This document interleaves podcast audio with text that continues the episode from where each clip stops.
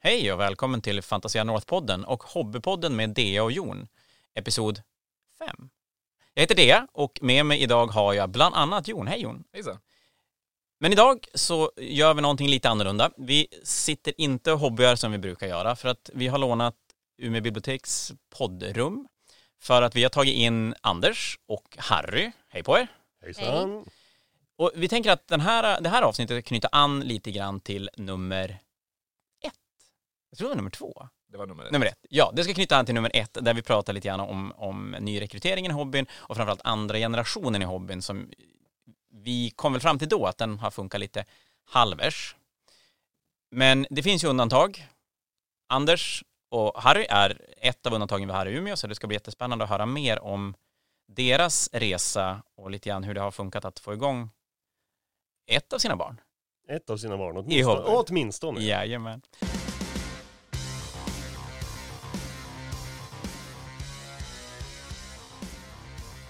Men som sagt, först, vi målar ingenting idag. Eh, men vi har ändå lite roliga grejer.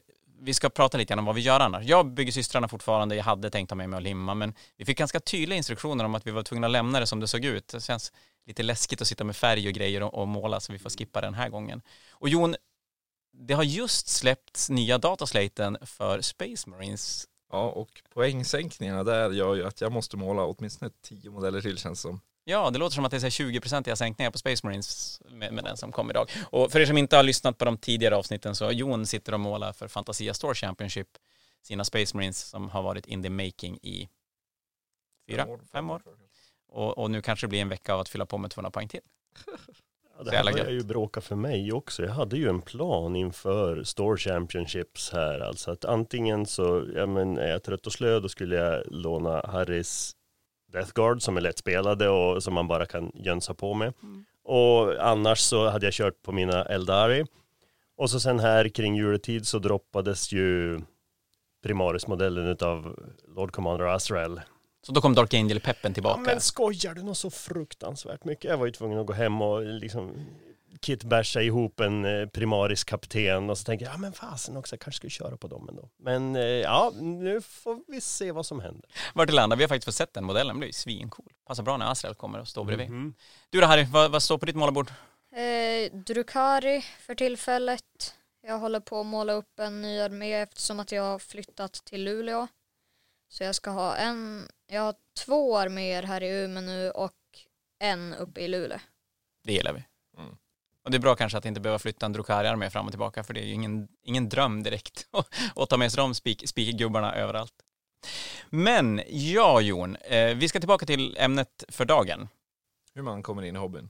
Precis. Och då tänker vi att först av allt så måste vi ju börja från början och då är det du Anders Ja, som någonstans har, har börjat med, med figurspel back in the days. ja. Så vi tänkte att du kan väl dra den, inte hela för den är ganska lång, men, men vi kan väl ta lite grann i början om det händer någonting på vägen och lite grann. Ja. ja, det kan vara klokt. Jag satt och tänkte efter på det här. Och om jag inte har räknat helt galet så är det 1989 som jag dräller in i en modellbutik i England, någonstans i norra England. Och för jag var där på en skolresa och upptäckte den här fantastiska världen och blev ju helt såld förstås. Köpte en, äh, gjorde lite grann som du har snackat om tidigare här och även det som Jon har pratat om just det, att eh, mesta möjliga antal modeller för pengarna.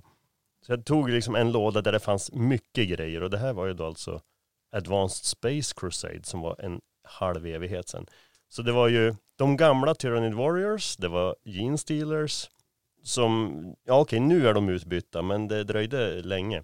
Och så var det de gamla Egg Terminators och eh, Space Marine Scouts. Då måste jag fråga, är det de Terminatorerna som, som har är jätteplatta och har ett Ja. ansikte infräst i bröstkorgen? men exakt det här. Jesus De ser ut, ja men du vet de här eh, metallkillarna i början av femte elementet.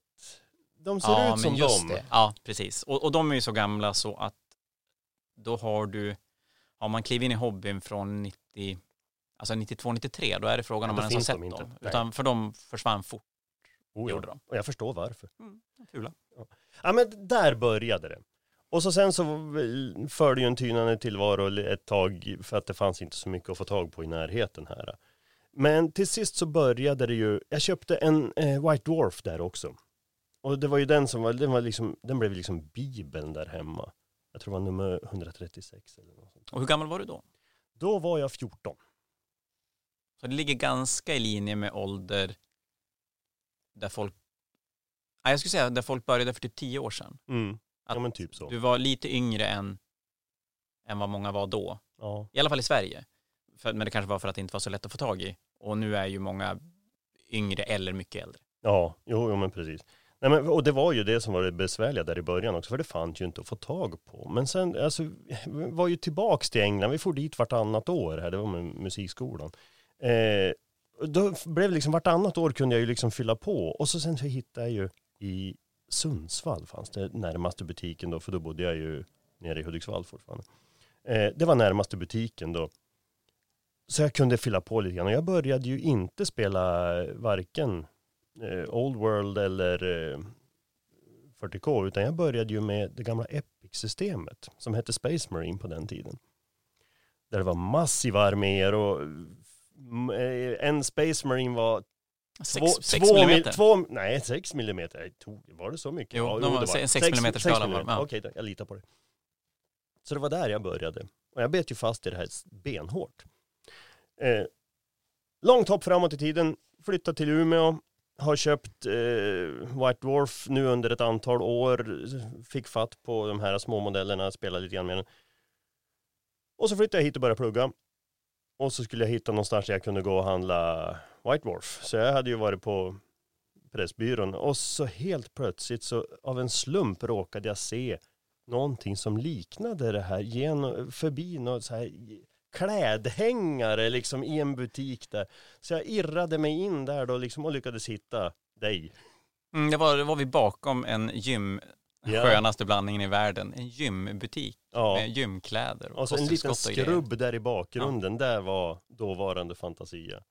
Men då hade du som hållit på under tiden däremellan också. L- Lite grann, det var ju jag, eh, det, det liknade det lite grann mer som du berättade Jon förut här, liksom att ja men det var ju jag som hade koll på det här och som hade fått grundlådan till det som då hette Space Marine med de här små modellerna och så var det jag och några polare som spelade det här då. Och vi gjorde i ordning egna scenarior och följde reglerna så gott det gick liksom där. Mm. Men det var du som var auktoriteten, för du hade liksom... Ja, jo visst, ja men jag hade regelboken, Ja. så var det. Är du sån nu också? Nej. Ta fram ett brädspel. Är det du som rycker reglerna och, och läser? Oh det är det nog. Ja, det är samma som med mig. Ja, samma med nej, mig. Det, det går inte, eller vad säger du Harry? Är det så? Eh, det beror ju på vilket spel det är. Är det ett spel du känner dig säker i, då är det ju klart du tar reglerna. Ja. Jo. Jag tar alltid reglerna. Spelar ingen roll. Är det ett spel jag inte är säker på då Alltså om ingen kan reglerna, det är klart, är det någon som kan det sedan tidigare då flyter jag ju bara med. Men har vi ett nytt spel och det ska läsas regler, då jävlar. Ja, jag, vill, jag vill nog helst läsa Ja, reglerna då svårt. Ja, jag har svårt att låta bli att släppa det till någon annan. Nej men så då hittar jag ju hit. Och då vet jag att du, du, du tråkade ju mig ett tag, bra tag där på att jag skulle faktiskt se till att börja spela 40K också. Minns jag inte. Nej, Det låter jag, som jag i och för sig. Ja, ja, ja, ja, absolut. Nej, men, det, men till sist då, när tredje editionen kom, eh, Black Codex, Ja, då är Bra- vi, pratar ni- vi. 98 är vi. 98 Mm. ja, precis. Eh, när regelboken kom och när det var armélister på alla arméer längst bak i den. Det var väldigt kortfattat i alla fall. Mm, det. Då klev jag över tröskeln, för då hade jag ju den sista armén jag klev in på i Epic-systemet, det var ju Tyranniderna. När de kom och fick sin Epic War. Och då blev det ju naturligtvis de jag gled in på när det var dags för 40K också. Och de lever kvar fortfarande. De lever kvar fortfarande. I alla fall tyranniderna lever kvar hos dig mina tyrannider, de har fått vila jädrigt länge nu måste jag erkänna, men de finns kvar. Och det är ju även de där modellerna jag köpte i England 89 som är kvar. Så att det är, har vi ju konstaterat ett antal gånger i olika turneringar att jag har ju modeller på bordet som är äldre än mina motståndare. Ja men det kan jag tänka mig att det, det är många, många som är yngre än dem. Ja, Äh, jo. Det är inte bananklos eh, warriorsna, det är de. Nej, jo, jag har sådana men de använder jag men de är, inte. ny, de är nyare, visst är det De är så? nyare, Ja. de, för de var i metall. De här var ju plast faktiskt. Det är ju Ja, de just här... det, som från eh, eh, Space Crusade? Nej. Ja, Jo. jo. de här som ser ut som strutsar. Ja, exakt. Ja, de är ju faktiskt Gamnacke. De är ju bättre än bananklorna. Ja, Jag hörde ni, ni snackade om fula modeller förut och jag menar bananklovseran Ja, för tyranniderna, det, den måste ju slå igenom ganska Den- hårt på avdelningen fula modeller. Men då är du, där vid 98, då är du 22 då? Ja, Är du.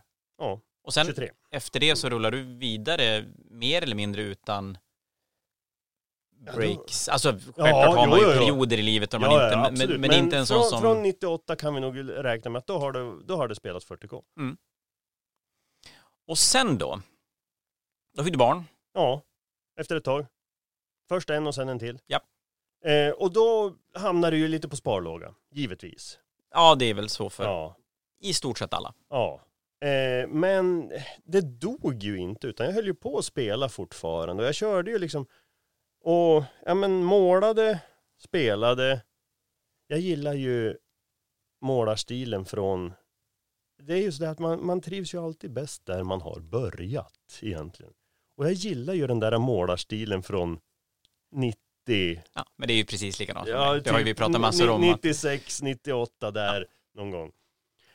Eh, men det kommer jag ihåg också just det här att jag Ja men jag hade varit på ett antal stora turneringar här uppe, Fantasia Fanatic förstås. Och det var ju målarpoäng och jag fick ju alltid lägsta tänkbara. Och till sist insåg jag liksom att, ja men fan, jag måste ju göra någonting. Så att då när Ja, Det här måste ju vara när du var typ nyfödd nästan. Harry. Eh, som jag tog mig i kragen. La alla mina tyrannider i blöt i stort sett. Grunda om hela rasket och börja måla om rubbet. För att få, för då hade, de, de såg ut som en jädra blomsteräng ärligt talat. Det var ju alla färger, olika färger på olika sorters skalbaggar hela tiden. Så att det, det var ganska fult alltså. det brann i ögonen. Ja. Det var nog säkert flera färger på de modellerna som inte ens tillverkades längre. Ja, ja, ja. Det, det kan det mycket väl ha varit också. Nej, men så då grundade jag ju om rubbet och målade dem enhetligt. Och så sen, ja men då hade jag ju bara haft dem bra länge. Jag ska, nej, eh, en liten lögn. För att jag skaffade ju faktiskt nekronerna när de kom. Den första armélådan med eh, regelbok i. När det första riktiga nekronsläppet kom. Ja, just inte när de fick Första kodexen. Warrior, Nej, inte i de här bara, nej inte modellerna, utan när de kom i plast första Ja. gången. Med de här lysande gröna stavarna, Ja, just det. de. Eh, den skaffade jag ju och då fixade jag i ordning, för jag var ju så less på att ha en armé som inte hade ett armor save. Ja, det är klart. Jo, men det är lite skillnad. Ja. Eh, men de fanns ju kvar där också då. Men Mm. då, där i den vevan också när jag hade hållit på med dem där ett tag, då skaffade jag eldar också. Och tänkte att nu, den här gången, nu ska jag faktiskt anstränga mig för att bli en lite bättre målare. För det är ju roligt att sitta och måla och sånt där. Och jag hade tid liksom, vi satt och pulade på där hemma. Eh, frun hon satt och höll, hon höll på att läsa upp och hon pluggade. Så att då satt hon och pluggade, vi hade ett arbetsrum, så satt hon och pluggade där och så satt jag och målade strax bredvid. När Skön barnen mix. då hade somnat. Ja. Och då, om vi då går vidare från det så, då Harry, du är hur gammal? Jag är väl 6-7 någonting. Och nu är du, Eh, eh, 12. det är bra när man är till 12 och måste tänka efter hur gammal man är. 13. Ja, Det är skarven här, ja vi, vi kan... Vi säger ja, 13 då. Nej, nästan 13. Ja. Och ja, vid den här tiden när jag skaffade det där gänget, då var du ännu mindre. Tror jag. Det, det, det var kanske tre. Ja. Eh, Men nu tänker Så- jag, Anders, du sitter ju här, eh, nu sitter du här och har arméer, fokuserar på målande Mm. och så har du barn. mm, Och så blir ditt äldsta barn, mm. det är eh, inte du Harry. Nej, precis. Det, Ja, det- Sofia, hon är ju då några år äldre. Och då vill du säkert eh, he på hobbyn på ungarna, va? som alla föräldrar. Hon kom ju och satte sig i knät på mig när jag målade. Och eh, då började vi ju att måla tillsammans. Eh, det där i början då var det sådär att hon pekade och bestämde vilken färg och vart på modellen jag skulle måla det. Och så målade jag. Och sen så började ju hon vilja måla mer själv så då fick ju hon fatt på pensel och började jobba lite grann där. Och hon är ju, hon är ju en målare, hon är ju konstnärlig någonting alltså. Så det är ju hennes stora grej. Så hon höll ju faktiskt på och hon ställde ju upp i några utav eh, de tidiga målartävlingarna på Fantasia också. Ja, det stämmer. Eh, hon var ju med första gången där. Hur gammal var hon? Hon hade nog inte fyllt sju heller första gången hon var med där. För hon var vid 6-7 års åldern här när det där inträffade, när Harry var tre. Ja, just det. Ja. Eh, så att det var nog hon som klev in där först i hobbyn där och ägnade sig åt måleriet. Men hon var ju inte alls intresserad av spelandet. Men då, var- det är ditt första barn. Ja, Och jag tänker lite grann, när man, för ja, men vi alla tre vuxna vid bordet har ju barn och alla vi har ju haft ett första barn i alla fall. Och känslan jag har när man har sitt första barn är ju att man blir väldigt mycket att jag vill att det här barnet ska göra allt som jag tycker är roligt. Eh, den- känslan hade jag i alla fall att säga, men det är klart hon, ja men Leia då, är mitt, mitt äldsta, hon ska testa fotboll för jag tycker fotboll är roligt och hon ska det är klart hon ska testa måla figurer för att jag tycker det är roligt att måla figurer och det är klart hon ska tycka det är kul att spela spel för det tycker ju jag. Ja, för mig gick det ju inte alls. Det, det blev ju precis tvärtom. I, så där allting är precis tvärtom, är det. hur gick det för dig Jon? För mig gick det som att min son han är ju nu åtta och han tycker ju om att spela. Och det är någonting vi gör ändå ganska regelbundet, alltså spela både 40K och Age of Sigmar. Men, men målandet, byggandet av modeller, där, där är det inte lika mycket. Och där tror jag vi har suttit och diskuterat vad det kan bero på. Men det kan ju vara också att det är som svårt att eh, tycka om målandet när man har kanske mig som sitter och målar. Ja, men vi har ju varit inne på den. mycket Det, bättre. det är tufft. Det var kanske lättare när man Mm. var liten själv och satt och bläddrade i tidningar och det, det var det referensramar man hade för det är ju ändå någonting helt annat. Någon, Ja, någonting helt annat. Men då, snart ska Harry få komma in och berätta lite sin, men, men där i början när, när visade Harry ett intresse för hobbyn på samma sätt som Sofia gjorde eller var det mer du som, Nej, utan jag tror banne mig det var jag som försökte. Ja, alltså, när Sofia började bli intresserad av att jag satt och målade. Jag blev ju jätteglad för att hon tyckte att någonting som jag höll på med var roligt. Ja. Det var ju det som var det roliga här. För det var inte så många andra som gjorde det. Nej. Eh, jag menar, vu- vuxen människa sitter och håller på att måla plastfigurer. ja det är klart, och det, då, då är vi, då är vi 15 år sedan eller någonting. Ja, jo det är det. Ja. Hon är, 17. ja precis, och, och det är klart, backar vi bara 15 år Mm. så, så ja men då var det ju supernördigt. Herregud, nördstämpeln Ja. liksom i pannan, den var ju Det är ju utan tvekan. jättestor skillnad mot Ja, hur det är nu. Och det var Alltså, det, jättekul här. Men då som sagt var, hon, eh, ja, men hon, jag försökte peppa på lite grann här. Hon tog väl över någon påbörjad armé som jag hade gett upp på. Den låg ett tag, det blev inget mer. Jag tog tillbaks den. det blev grunden till mina Dark Angels. Men när du började intressera dig, då, då var det en mer riktad satsning för att jag märkte att, jag, och jag trodde du skulle tycka mer om det. Ja, vilken ålder var det på Harry då? Vad kan det vara? Ja men lågstadiet någon gång, tio, nej det var inte tio heller. nej. Ni, nio kanske? För vad, hur gammal kom vi fram till att du 13. var? Du var 13 nu, ja precis. Ja. Ja, då måste Nej, det måste vara det är yngre. ännu tidigare. Ja, det måste vara 7-8 någonting, Eh, tänker jag. Ja, det jag stämmer skulle nog. säga 6-7 någon gång, för det var väl då någonting jag fick min första armé. Ja, precis. För du fick ta över mina gamla nekroner. Så Ja. var det. För jag var less på dem och de hade stått hur länge som helst och jag höll på att sälja av dem. Och så den bit som jag inte hade fått sålt, kostade, ja men då får du dem. Ja, det var väl det att du skulle ha ett möte med säljaren senare Ja. då och då kom jag in i rummet och så, tyckte det var coolt liksom. Ja, det var plastfigurer, de såg jättecoola ut. Så då frågade jag om jag kunde få dem eftersom att du inte visade intresset. Så då sa du att om säljaren då inte hörde av sig, då skulle jag kunna få dem. Ja, så var det. Och då blev det så att då köpte han bara delar utav det och du fick resten. Ja, Och där började vi. Jo, jag tror vi började lite tidigare också när jag har kommit in och tittat på de här figurerna då. Och där jag minns det väldigt tydligt för att på lekplatser var ett av våra favorittillfällen när vi satte oss, du, jag och Sofia, i den stora Kinagungan som den heter och så berättade du lore för oss. Just det, så var det. Snyggt! 40K sagostund. Ja, den, ja, jo, men den är inte dum. Jag tänkte precis säga det, för visst var det så där i början, för vi har ju alltid läst när det har varit nattning. Och vid Ja. ett läge, då kom vi in på det där att jag började faktiskt ta kodex och läsa eh, bakgrundshistorier. Översatt då eller? Momentan översatt Ja. så att jag har ingen som helst eh, jag tar inget ansvar för om storyn blev riktigt helt riktig, utan jag momentan översatte ju då där i början. Och läste och berättade de här. Men det, det, det har inte du gjort Jon?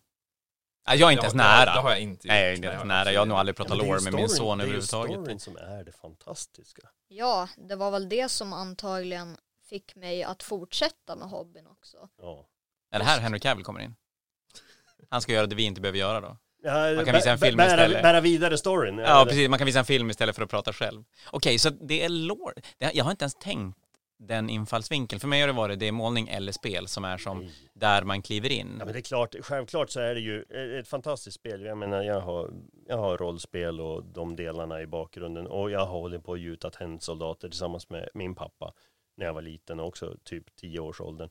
Men det finns massa häftiga modeller, det finns massa häftiga spel, men det finns ju ingenting som tävlar med loren i 40K-universumet att bygga upp ett fortsatt intresse skulle jag säga. Jag är fan mindblown här känner jag. Ja, det känns som jag inte har tänkt på det. Men när du, säger, när, nu när du säger det så kanske det låter lite uppenbart. För jag märker när, när min son Dimitri, han, han eh, när han får en ny modell, hittar en modell och jag, då kanske jag bara drar till med någon intressant tidbit, alltså någon liten, liten lårgrej om, om till exempel Nagash. Och, och det, det tycker han är häftigt. Och så springer han och berättar det för sin farmor till exempel. Och sådana saker. Så att det kanske, det kanske det ligger nog någonting i det faktiskt.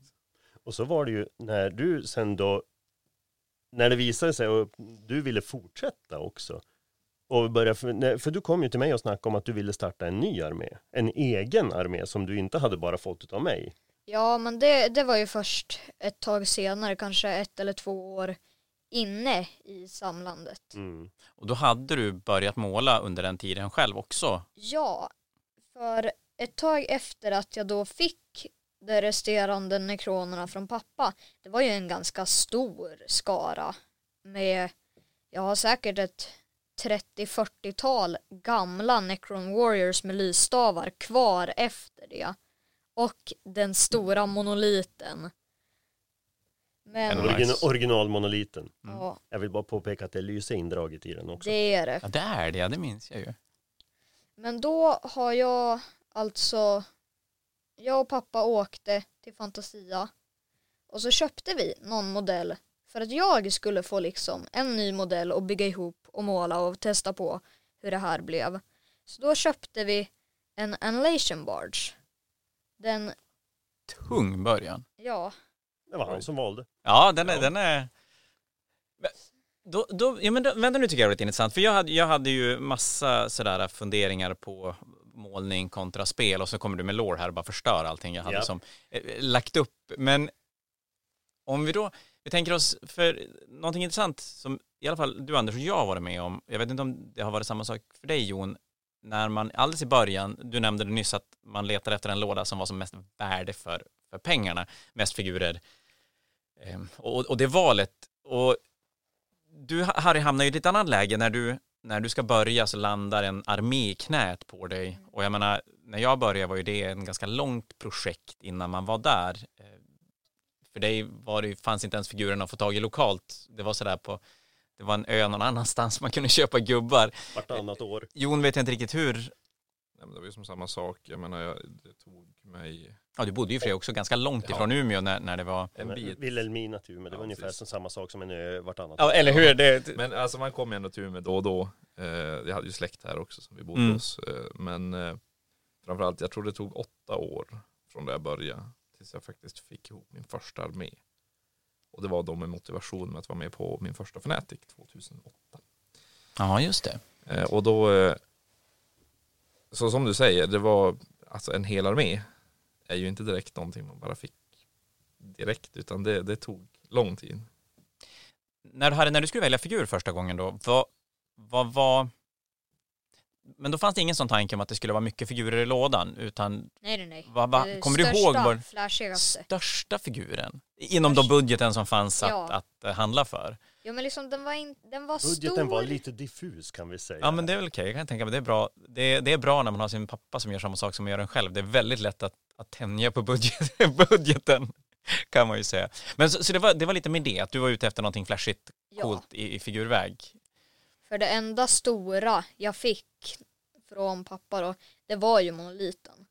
Och den var jättelänge alldeles för stor för mig att spela med.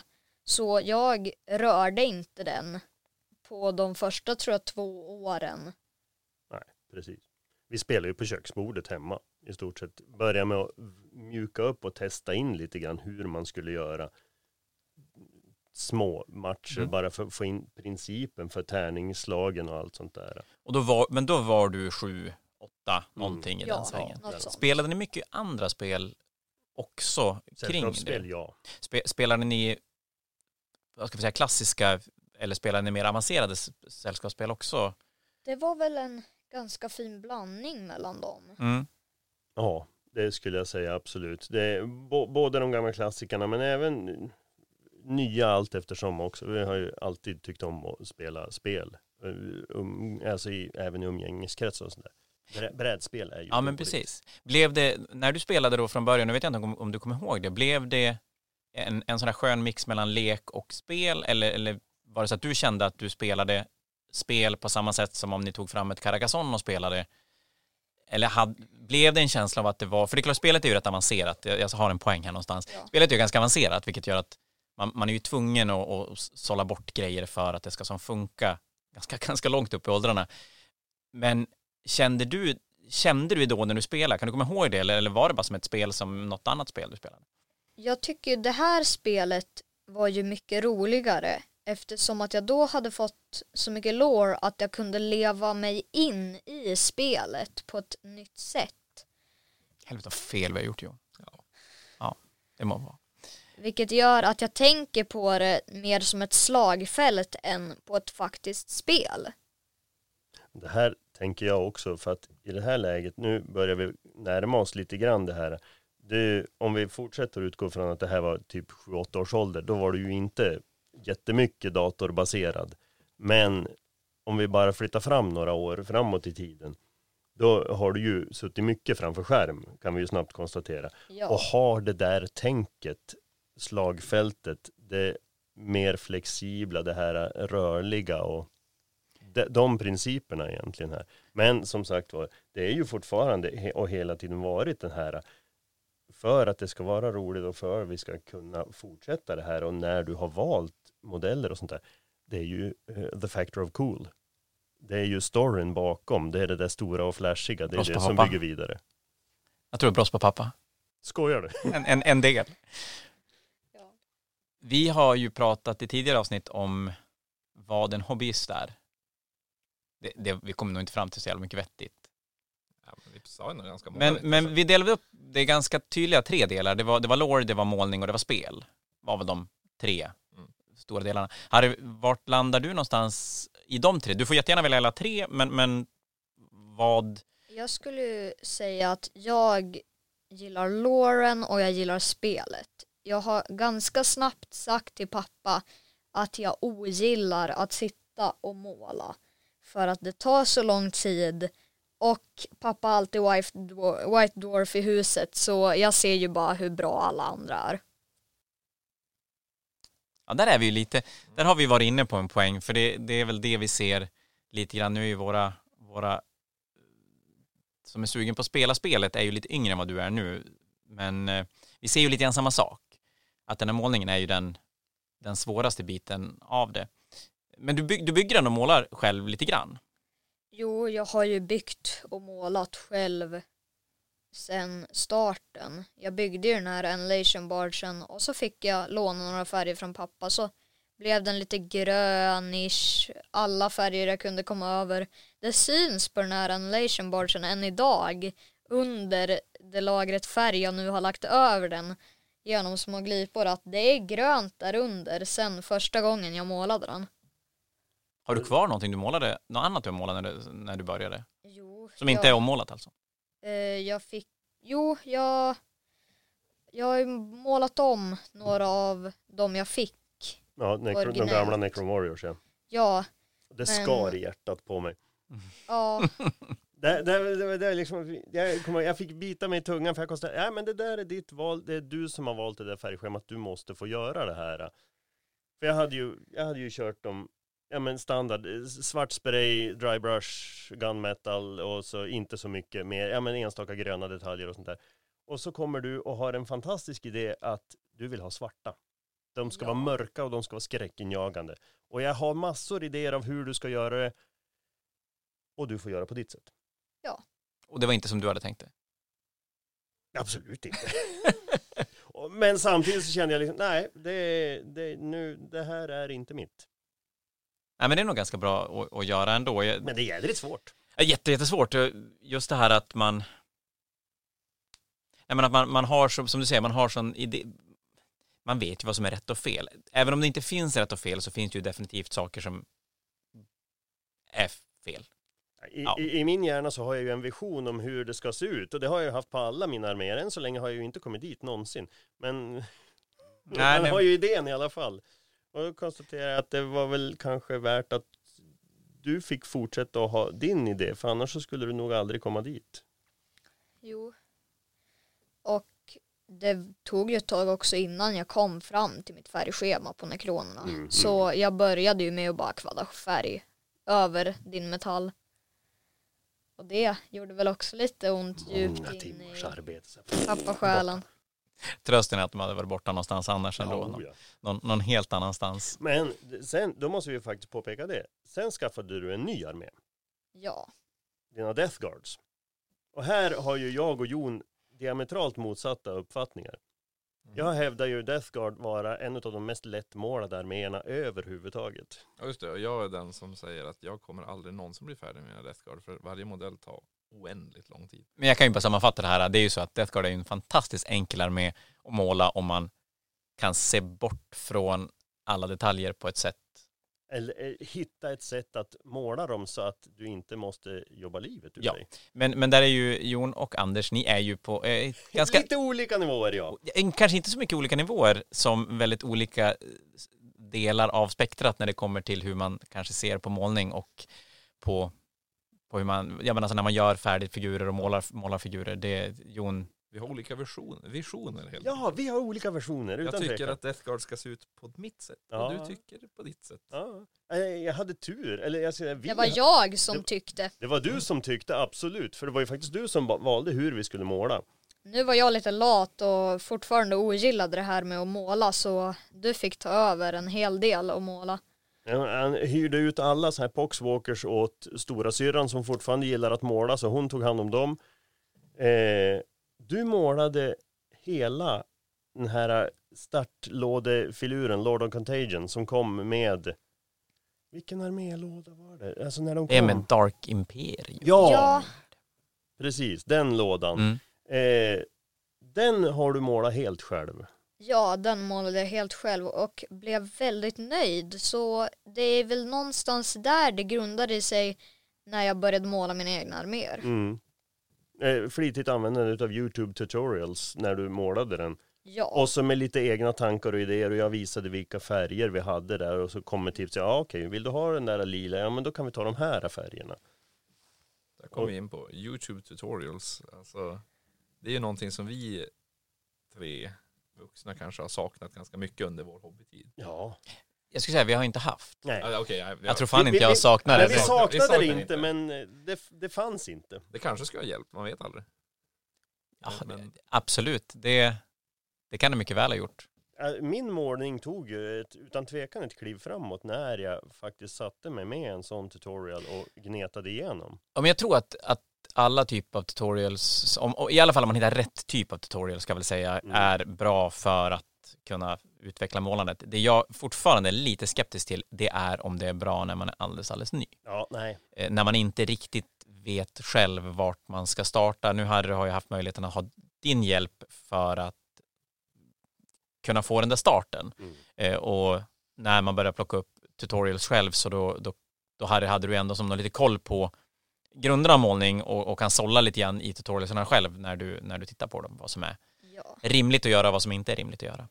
Men, men annars är det spelandet som är den av, av målning, och målning och spel så är det spelandet som är den stora grejen. Ja. Och du har varit med och spelat någon turnering, ni har spelat någon dubbelturnering Mm. tillsammans och sen har du spelat själv en karantän Fnatic också. Två till och med. Två. Men du har inte varit med och spelat vanlig Fnatiken. Nej, vanlig Fanatic får jag nog vänta med. Jag säger hej på att köra. Du, du var ju sugen på att kliva in på den vanliga fanatiken tidigt. Ja. Och jag tyckte att nej. Ja, men det, det i sig är ju sunt. Ja. Jag, jag Men tänker... sen kom ju karantänfanatiken och det var ju optimalt. Ja, du, för er som inte har lyssnat, det finns jättemycket att lyssna om karantänfanatiken, men det är alltså en egentligen helt vanlig turnering med samma förutsättningar som en vanlig två dagars. Skillnaden är att man har två veckor på sig att boka och spela sin match som man ska spela. Och det är klart, där har ni ju fördelen att man har inte tidspressen på samma sätt. Den man ska spela mot, jag menar, är den personen okej att spela på fem timmar? Ja, men då är det okej att ta fem timmar och det gör ju rätt mycket och, och det är klart att det är lättare för dig kanske Anders att sitta bredvid och, och Jo, inte nödvändigtvis hjälpa men att ändå finnas där det var som. ju så vi gjorde första gången du var med, för då ställde ju inte jag upp i turneringen. Utan då var jag ju, då var jag ju co-pilot åt dig Ja. för att köra det här. För det var ju första gången du körde en riktig turnering kan vi säga. Ja. Och då kollade vi med motståndarna också att ja, jag kommer att vara med här. Det är Harry som styr och bestämmer men jag kommer att hjälpa till att hålla rätt på lite regler och lite sådana saker. Och Jag styrde fortfarande när, mer. på, när det blev karantän nummer två då insåg jag okej, du är fullärd. Nu får du sköta dig själv för nu kommer jag ställa upp också. Och mycket riktigt så fick vi möta varandra då också. Du körde över mig så till Ja, den det, känner, milda det grad. känner jag igen. Och, och då är du, då är vi under coronatiden Det så det här är då corona. 11-12 någonstans där Mm. i års. Och det är då någonstans du börjar spela, ska vi, se, ska vi kalla det på riktigt? Ja. Mer att du möter andra än pappa och, och spelar matcher. ja, men jag har ju fortfarande innan det mött andra och spelat på Fantasia. Ja, jo det har du ju faktiskt. Kunna gå ner till eh, spelborden på Fantasia och kunna få testa och köra Ja. lite grann. Vi, jag tror att vi pratade om det innan det här när vi, lite intressant hur man som 12-åring uppfattar att spela mot, mot andra. Jag tror att vi pratade om det, Jon, att vi skulle Ja. Jag tror vi gjorde, men jag, jag har ingen minne av det. Den, för den tycker jag är lite intressant. För, för det är klart, för oss är det lätt att tänka sig hur, hur man ska vara när man spelar mot en 12-åring som är ny eller hur det är. Hur, hur är det själv att spela en match mot en vuxen person på det sättet? Är det som att spela mot pappa eller blir det annorlunda när... Nej, jag skulle inte säga att det är så mycket annorlunda ändå. Det är ju en motståndare. Precis som pappa har varit. Fan, klok kille det här. Han har bra brås på. Mamma eller? Ja. Ja, precis. Enkelt. Jaha, men vart, vart landar vi då någonstans? Vart tar vi det här vidare? Ja, här ska jag väl bara säga att vi, vi kanske ska titta mer på låren om vi ska få in kids. För e-, att det, det, nu när du säger det, jag tänker bara tillbaka på min egen resa, någonting som jag faktiskt aldrig har tänkt på, men det är ju precis som du beskrev Harry. Att jag, när jag började med, med då började jag med Warhammer Fantasy för tusen år sedan, eh, då, då gjorde jag ju slagfältet. Jag tittade ju på bilderna i min High Elf Army Book och jag, jag försökte efterlikna dioramat och när jag väl började spela då var det den tanken jag hade. Och min vision, jag minns det här, jag ville börja med 40K. För jag hade en vision av att det skulle komma en Land Raider körandes över ku- en kulle liksom som, ett, som förstärkning till mina trupper. Så det var ju faktiskt lite av, det var ju själva Du, du hade narrativet jag hade igång. narrativet i huvudet när jag alltså, spelade. Och det var ju där jag började och jag kände att det kanske jag tappar lite nu. Och varför, Men- varför skulle kidsen vara annorlunda än vad vi var när vi var små egentligen? Det är ju, visst, de- de har andra saker att, att titta på och få inspiration ifrån, men för att det jag har märkt hemma för min del, det är ju att spelet är för svårt. I det att Sion, han accepterar inte att jag tar bort regler. Det, var- det var lite det jag var inne på när jag frågade vilka spel ni brukar spela. För hemma spelar vi, Det här var ju lite spännande, därför att det var ju så vi gjorde när vi började. Jag Ja. sållade ju. Jag plockade ju bort regler. mm, och det har jag gjort, jag menar jag har ju och gjorde, demospelat, gjorde väldigt klart då, jag sa, okej, det här Ja. skiter vi i, det där skiter vi. Men för att vi ska få lite flöde i det här nu, så hoppar vi över de här reglerna och så gör vi så här. ja. Och så Jag- kan man lägga på steg för steg. Jag har ju demospelat med massor av folk och fått väldigt många att komma in i hobbyn. Ja. Men någonstans så, jag vet inte riktigt, men, men vi spelar, vi spelar rätt mycket spel och har som lagt på regler, eller inte lagt på regler, men att höjt svårighetsnivån i spelen och någonstans så, så pikar det kanske i Magic-spelandet för oss och då inser jag att när vi spelar 40K så är det väldigt svårt när jag, om jag vill väl ta bort regler så blir det som inte okej. Att det är så här, men han, han vill inte spela litet, han vill spela stort, för det är Mm. så det ska se ut. Ja. Och det, det, ska vara med allt. Ja, Har han någon, vet han att det finns någonting, då vill han att det ska vara med, att det inte är okej att plocka bort det. Och, och då blir ju 40K för svårt mm. att, att börja med. Men jag tror att, som du säger Jon, det, det finns ju en, jag kommer inte ihåg min resa i början när, när det kommer till vad som, för mig var det mycket målningen som, Mm. som var det som hookade mig. Men jag, jag tror nog som du säger att Lauren blir enormt För mig, viktig. för mig har det ju oftast varit, ja men självklart, spelet var ju jättecoolt, men jag såg ju bara, och eh, det, det första som hookade det var ju utseendet på modellerna. Men senare, och det är, det är ju många här i communityt här i stan som har ofta ifrågasatt liksom så här, ja men du ska ju ha sådana där, du måste ha en enhet utav den där. Och jag har ju aldrig köpt det för att jag tar ju de enheter som jag tycker är snygga eller och eller coola och sen så kanske de inte är spelmässigt jättebra. Men det spelar ju ingen roll för de, de passar ju in i min story. De passar in i min vision av vad jag har, vad jag vill med min, den Mm. här armén. Jag klev ju på, vi gjorde ju faktiskt klivet över också, testade på att ge oss in i Age of Sigmar, så vi har ju Ja. faktiskt varsin armé där också. Och då höll vi på att fundera länge fram och tillbaka, okej vilka ska det vara? Och då hade jag nyss läst en bok, eh, vad heter han, Jim Butcher, han som har skrivit de här Dresden Files. Ja. Som skrev eh, om eh, flygande båtar. Och då var det ju inte så svårt att gissa vilka det blev. Jag menar, det, och jag menar hela steampunk-idén är ju fantastisk. Så att bara en passage i den där boken la ju upp riktlinjerna för hela min Caradron-armé överhuvudtaget. Och det kommer vi då, för att du Jon ligger ju någonstans, ska jag säga, för jag ligger egentligen inte alls där. För mig blir det ju, men valet av figurer kommer ju för mig aldrig att göras för vad som är bra och dåligt. Utan för mig blir ju valet av figurer vad som jag tycker är coolt. Mm. Men, men då blir det mer ur en estetisk synvinkel eller någonting där det här känner jag att jag kan måla som jag vill att det ska se ut. Medan du Jon hamnar någonstans lite grann mer mittemellan då. Ja, jag, jag, jag har ju gått väldigt mycket för det gjorde jag faktiskt ganska, redan, redan ganska tidigt. Jag har, gjort, eh, jag har gått in väldigt mycket för hur ser armén ut om jag ställer den tillsammans. Ah. Vad, vad har den för silhuett? Vad har den för hur, Ser armén ut, snygg ut? Ska jag köpa Ska jag ha en, en den här stridsvagnen till exempel? Eh, eller förstör det balansen i armén? Mm. Hur, ser- hur ser alltså att den ser sämre ut eller någonting?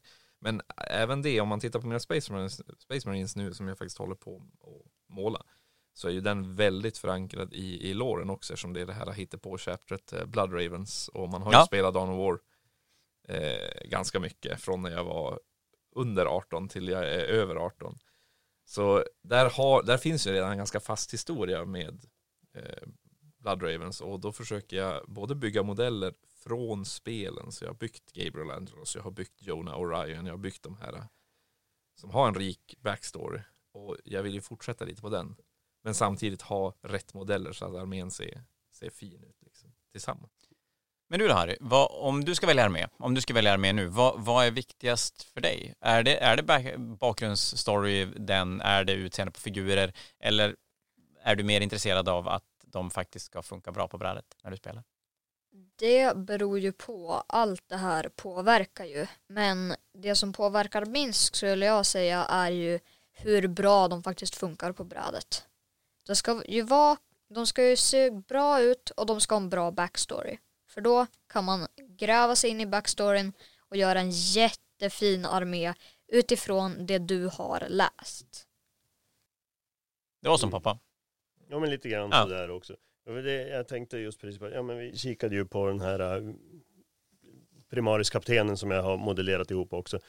Det är ju kaptenen från den här Indomitus-lådan och jag har ju, han har ju legat obyggd och opåverkad sen vi köpte den där lådan. Eh, därför att det var ju på tok för mycket bling-bling på honom för att överhuvudtaget passa in i mina Dark Angels. För de ägnar sig inte åt bling-bling.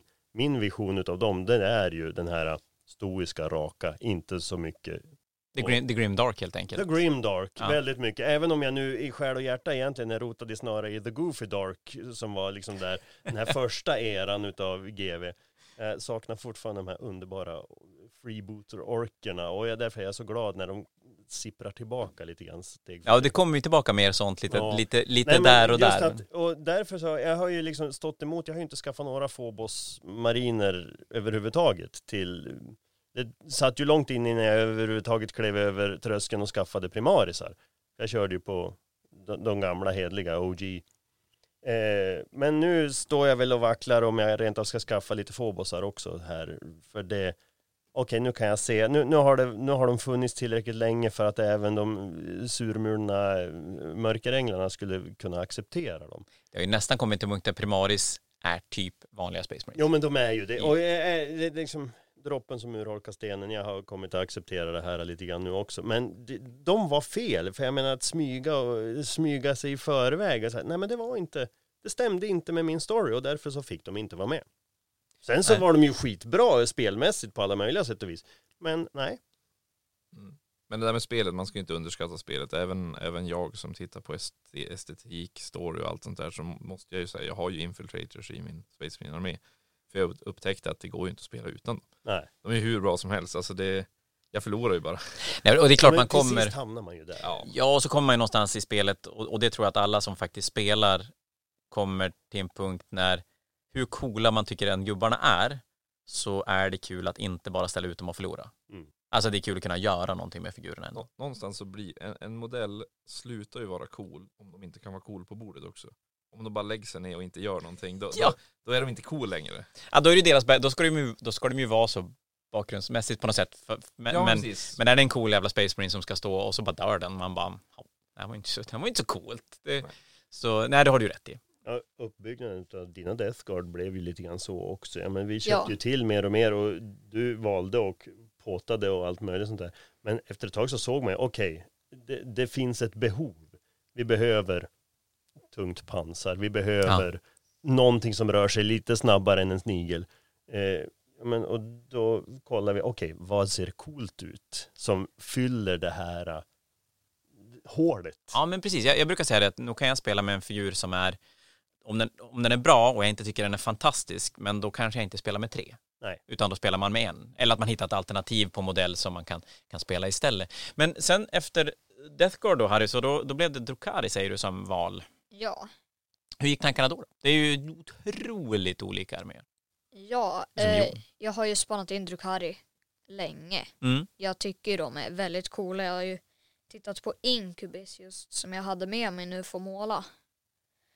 Och då tycker jag de ser alldeles för coola ut för att inte ha en armé. Jag har liksom försökt säga åt kompisar här, välj den här armén för den ser badass ut.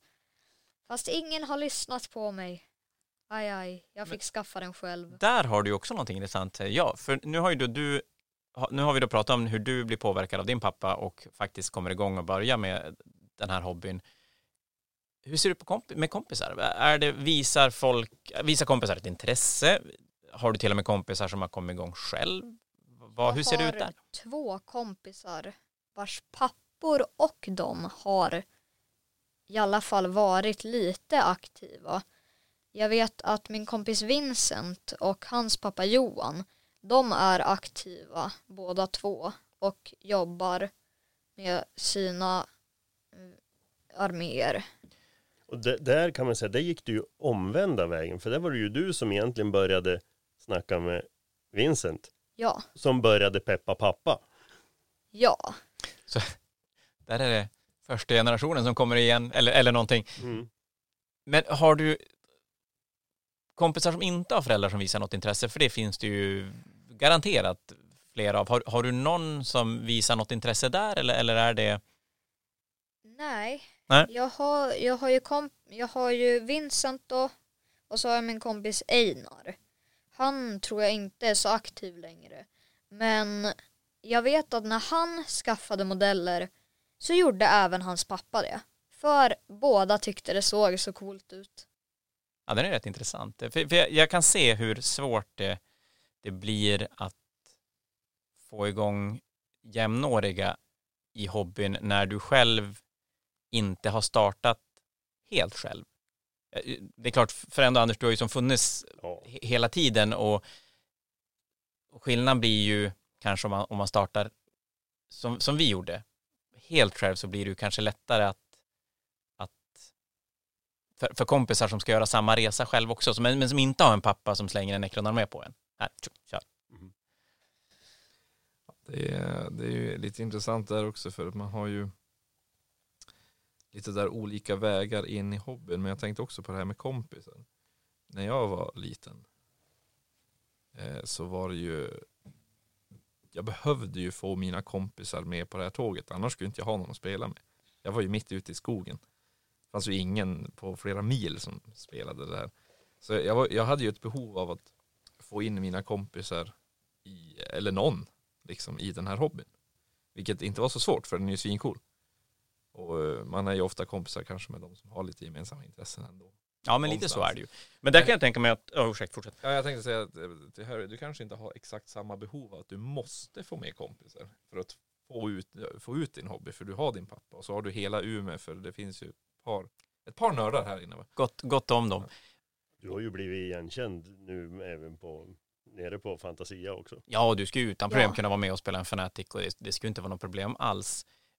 Och, men det är precis som du säger Jon, att det är klart, det behovet finns ju inte för dig, men du kan göra annat med dina polare istället för att på något sätt inom situationstecken tvinga dem på ditt intresse.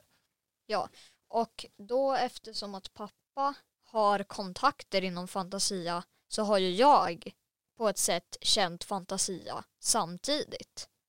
För att jag har alltid känt att ja, vill jag gå ner och spela då går jag ner och spelar. För pappa känner dem där, då känner jag dem där. Mm. Ja, men det är, ju, det är ju rimligt och det blir ju det är klart, det blir ju en väldigt bra brygga mot de äldre för att jag kan ju se själv hur otroligt svårt det måste vara som tolvåring och glida ner och på något sätt själv vill du spela Mr 40-åring och jag kan tänka mig Mr 40-åring kanske inte är så superpeppad på att spela där. Och För det ser vi liten, där skulle vi kunna dra en liten, liten parallell till Magic-sidan som vi spelar på Fantasia ganska ofta. Och min son spelar Magic. Och, där märker man ju en skillnad när folk ska möta honom eller möta andra för där har vi fler som är i samma ålder som spelar. Men, men det blir lite skillnad för att jag kan till exempel bara om, om man möter någon ny vuxen kan jag ta så här snabbis bara du behöver inte du behöver inte bjuda på någonting han kan reglerna du kan, så då behöver den personen inte känna att de behöver spela på något annorlunda sätt. Men det är klart möter man en tolvåring som man inte har någon, någon vetskap vem det är så jag skulle tycka att det kunde vara ganska svårt. Alltså, jag skulle nog bli väldigt snäll i spelandet mot, mot en yngre. Och det är, ju- det är rätt att vara det, men, men det är ju, då är det ju lättare om man har en vuxen som kan på något sätt berätta att så här är min son, det är som, det här är lugnt, du kan göra det här. Jag eller, tror att era, att ni, just det här att det körs Bring in Battle varje lördag faktiskt kan minska den tröskeln lite grann också.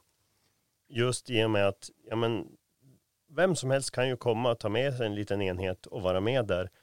Och helt plötsligt så är man ju igenkänd på ett annat sätt. För även vi gamlingar som passerar förbi där tittar ju in, kollar läget, man får ett ansikte på de Ja, här yngre. och så så sen- att jag, jag- tror det blir bättre utav det också. Ja, och jag kan tänka mig att det blir, nu ska vi se om Harry kan rätta mig här, men om, att för dig blir det väldigt lätt på något sätt att spela mot mig eller mot Jon eller mot andra som är, bety- som är lika gammal som din pappa och det är inte jättekonstigt. Men jag kan tänka mig om du hade kommit in helt själv och börjat säga var på Bring a Battles och spela så hade den, det steget känns mycket, mycket läskigare än vad det kanske gör nu. Ja, men nu känner ju pappa typ halva stan så jag skulle ju aldrig behöva oroa mig för att jag möter någon pappa inte känner. Nej, men så, så är det väl, i, i alla fall på figurspelsidan så är det väl så att där, där har vi, vi som har varit med sedan, vad sa du, 88, Ja, 89, 89. får vi nog räkna. har ganska bra koll. då är du nog faktiskt den i Umeå som förmodligen har hållit på typ Nej, längst. det finns några av gubbarna som kan ha hållit på Ja, något men frågan om längre. det är konsekvent. Ja, det kan finnas några som kanske har något år till. Ja, ja det är mäktigt. Är det. Vi ska ha haft en veteranafton någon gång när vi bara bjuder in alla de här gamlingarna. Det var riktigt gubbgnäll. Men då tänker jag så här att om man ska försöka sammanfatta lite grann så har vi uppenbarligen kommit fram till att låren är jävligt bra att använda som en inkörsport. Men jag, jag har suttit och funderat nu när vi har pratat och du pratar Bring a Battle är bra för att och, och för er som inte vet vad ett Bring a Battle är då är det någonting vi på Fantasia håller som även jag vet att GV-butiker har gjort eller förmodligen gör. Att man tar med sig lite gubbar och så spelar vi en stor strid där man styr de gubbar man själv har tagit med sig. Det brukar finnas lite grann att låna och, och det är klart, det här är ju då ledarstyrt så att vi kan sätta lite coola scenarion. Men det är ju framförallt riktat till folk som inte klarar av att spela själv. Så att du kan vara med och spela en stor strid, få hjälp med de regler du behöver och, och som sakta men säkert, Jon du har ju hållit massa Bring a Battle, Att man, man kan se hur regelkunskapen höjs från, från gång till gång, men det krävs ju ganska många för att vara med och spela, eller för att klara att spela själv. Eh, sen har vi även målning, där vi håller målarkurser där man, man kan komma och sitta och måla. Och egentligen är det väl ett sätt att umgås och sitta och måla tillsammans. Och det är ju framförallt de yngre. Men jag tänker att ska man starta själv, för nu har vi pratat andra generationen som får hjälp och kan få ö- låren översatt som, som godnattsagor. Det gör ju inte en tolvåring Alltså, normalt. Det här är ju en hobby. Oberoende av hur mycket vi än har nu i väg av ja, men, Warhammer Plus, eh, olika digitala media, eh, vad det än gäller. Vi kan slänga in Henry Cavill i, i Ja, varför inte? pytsen också. Du börjar inte med det här om du inte har någon du känner som faktiskt säger du, kolla det här. Jag, Ja. tror, jag tror det är fruktansvärt svårt att kliva in i det här helt utan kontakt. Ja, jo men det, det har du rätt i. Däremot tror jag att ska du kliva in i det helt utan kontakt med, med någonting annat, då finns det bara en sak du måste gilla för att det ska funka och det är målningen. Ja, Alltså, Ja. Det är den enda delen vi har i hobbyn som du kan kliva in och så bara, men det här såg roligt ut, det här vill jag testa. det tror jag är för att den kan du göra själv. Ja, Då är du redan själv och då gör det ingenting om du fortsätter att göra någonting själv. Men det sänker tröskeln till att göra någonting Nästa steg. tillsammans. och då kanske du har pillat på din Space Marine och bara, det här var ju lite coolt, är det här en Stormtrooper? Och så börjar man kika och upptäcka andra saker. För Lauren, du och jag Jon, vi ska hem och göra läxan. Mhm. lägga fram alla White Dwarfs på bordet. Det ska bara dränka huset med White Dwarfs. Men Lauren är all ära, men du måste ju vara du måste ju vara 15, 16, 17, 18 för att på något sätt själv kunna ta in den, tror jag. Eh, om man inte får hjälp som Harry har fått med att som kickstartar den, och, och det är ju bra. Spelandet, som du säger där, jag tror inte du droppar in och bara så här, det här vill jag testa spela. Det, det, nej, det kan inte vara många som har Inte på gjort det. kartan. Nej, det, och inte när man är liten. Kanske när man är vuxen, att man, man spelar mycket spel och, och, och har spelat Dawn of War eller vad fan det kan vara för någonting. Eh, men målandet, det är ju, där känner jag att där skulle man kunna passera och bara, vad är det här för någonting? Jag köper en låda. Och det är klart, det är det enda du egentligen bara behöver köpa en grej och, och faktiskt vara igång. Mm, Du behöver inte lära dig regler heller utan det är bara att kliva in. Nej, du kan som inte göra fel. Och det, det där, jag, jag tror vi har haft ett par, jag minns när jag höll målarkvällarna vi hade. Det här var väl kanske åtta år sedan eller något sånt där. Men jag minns att vi hade ett par som eh, kom in då. Liksom bara som från ingenstans. Aldrig sett dem förr. Men bara sett att ja, men jag hörde att ni satt och målade liksom. Istället för att sitta och måla själv hemma kunde man ta steget och sitta och måla med andra. Ja, men jag tänker det, att det är som du sa Anders, att det, det är en, en ganska liten tröskel att sitta, ja men vi har ju haft och har fortfarande folk som sitter och målar med, med lurar. Och jag menar, de har ju ingen social interaktion med de andra, utom att de är där. Eh, Och, och, men, men det också blir ju som ett första steg, och för, och för den personen kanske det är ett första steg att faktiskt våga umgås med människor, kan jag tänka mig att det är. Men eh, principen blir ju lite densamma. Och det blir ju det andra sidan av spektrat mot för det vi brukar prata om, det som Ja. du har sagt Harry också. Eh, Största anledningen till varför du vill knalla ner dit, ja men det är ju liksom, dels så blir det ju en mental spark i rumpan att faktiskt måla, men du vill ju mest sitta där och prata strunt med de andra gubbarna runt bordet. Mm. Ja. Och Lauren är väldigt bra att använda om ni vill få yngre barn. För när jag har varit på de här sagostunderna som jag nämnde i början av programmet då har jag alltså berättat det här för mina förskolekompisar som också har varit helt huckade på den här berättelsen. Så 6-7-åringar, vill ni få dem att börja hobbya, då Lauren är er bästa vän. Ja, det är ju, det är ju fantastiskt. Det är ju... Ja, Jag har inte ens, jag har inte ens tänkt Att vi, tanken. inte- att, vi inte, ja, vi- att vi inte ens har tänkt på det. Nu sitter man ju här och känns lite dum. Ja, faktiskt lite grann.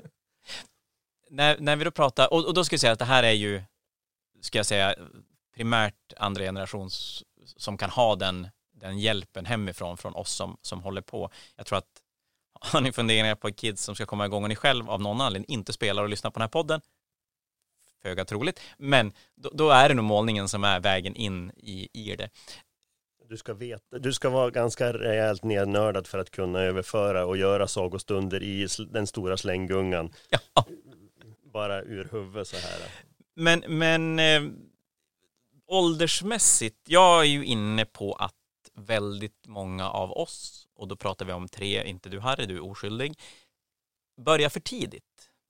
Nu har ju du uppenbarligen börjat tidigt och det har ju funkat jättebra. Jag, så att jag kan inte säga att jag har rätt i att det är så, men jag har känslan att jag startade för tidigt och ville ha som medvetet nästan bromsa upp det för att försöka ta ett tag i det senare, vilket kan ju fallera totalt också, det vet jag inte.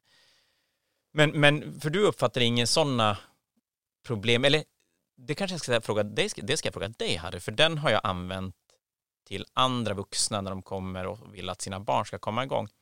Du har aldrig känt att det känns som att du inte vill göra det du gjorde när du var sju år gammal, nu när du är 13? Nej, utan eftersom att jag har varit så aktiv som jag har varit och eftersom att pappa känner halva fantasiagruppen så har jag, jag, soci- jag har varit social och jag har pratat med andra vilket fortfarande har fäst mig vid det här vilket gör att jag kommer att fortsätta att spela. Så att för det, för det, det jag har, när jag har sagt det där till andra som, som vill få igång sina 6-7-åringar att måla, då är det att rädslan jag har det är ju då att de ska börja och sen ser det som någonting man gjorde när man var liten och sen vill man inte hålla på med det. Men du tänker då att eftersom du hela tiden umgås med folk som är bra mycket äldre än dig så blir det inte riktigt den här barngrejen som det kanske är att, I don't know, leka med lego eller vad det nu kan vara för någonting. Exakt. För ser man en vuxen, ja men på typ 40, göra någonting som du gjorde när du var sju, då får du känslan av det här kan fortfarande vara coolt.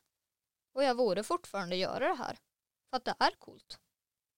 Ja, det är kul att höra, för det, det är klart, det är lätt att sitta själv och tro massa saker, men eh, du har ju något, ett litet facit i alla fall, på ett annat sätt än vad vi har.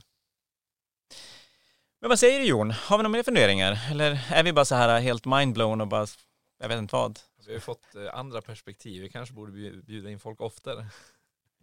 Hur, eh, ja, jo men det är nog inte dumt Nej. faktiskt. Men jag tänker att du fick, du fick saker läst för dig och har du använt, eller digital media på något sätt, för, alltså inte YouTube tänker jag, utan det finns ju massa dataspel och det finns, ja, det Jag finns ju Warhammer har- Plus. Det. Suttit och spelat mycket Dawn of War. Yes. Har det, han är liten, det är okej. Har det ökat peppen till att faktiskt bygga, måla, spela, eller har det gjort att du tycker att det är ganska nice att sitta och spela Dawn of War? Jag skulle säga både och där. För att det får ju även ett, det ger ju dig även ett bättre slagfältperspektiv snarare än spel. Vilket gör att du vill uppleva ditt eget slag där du inte har AI-kodade gubbar som Fan, vi är tillbaka och till. Lauren igen. Ja, det är ju så. Lauren är bäst. Det har du ju faktiskt alldeles rätt i. Det går inte att komma ifrån. Det var så jag gjorde när jag hade en dipp i Space Marine tagget. Jag satt och spelade Dawn of War. Så Och så fick kom jag- den Fick tillbaka. jag upp det helt enkelt. Ja, det är ju vackert. Ja, vad säger du Jon? Har du några mer funderingar? Eller har vi... Alltså jag är helt eh, ställd. Anders, Anders kan och vi kan inte. Nej, så är det ju. Men han är ju en gamling också. Vi är ju bara ungdomen. så Ja, ja, precis. Ja just det. Så, Nej, men det, jag, det är här... bara, jag är bara gammal på utsidan. Ja, det är så ja. Hj- Hjärnan är fortfarande len som en barnrumpa. Som en, som en bebis. Det här tycker jag var jätteintressant. Det var jättekul att ha här. Harry, skitkul att ha det här. Du också Anders. Du är utmanövrerad av din son Jag vet. på alla sätt. Och Jon, vi... Det kommer mer. Vi återvänder ju nästa Gör vecka. det.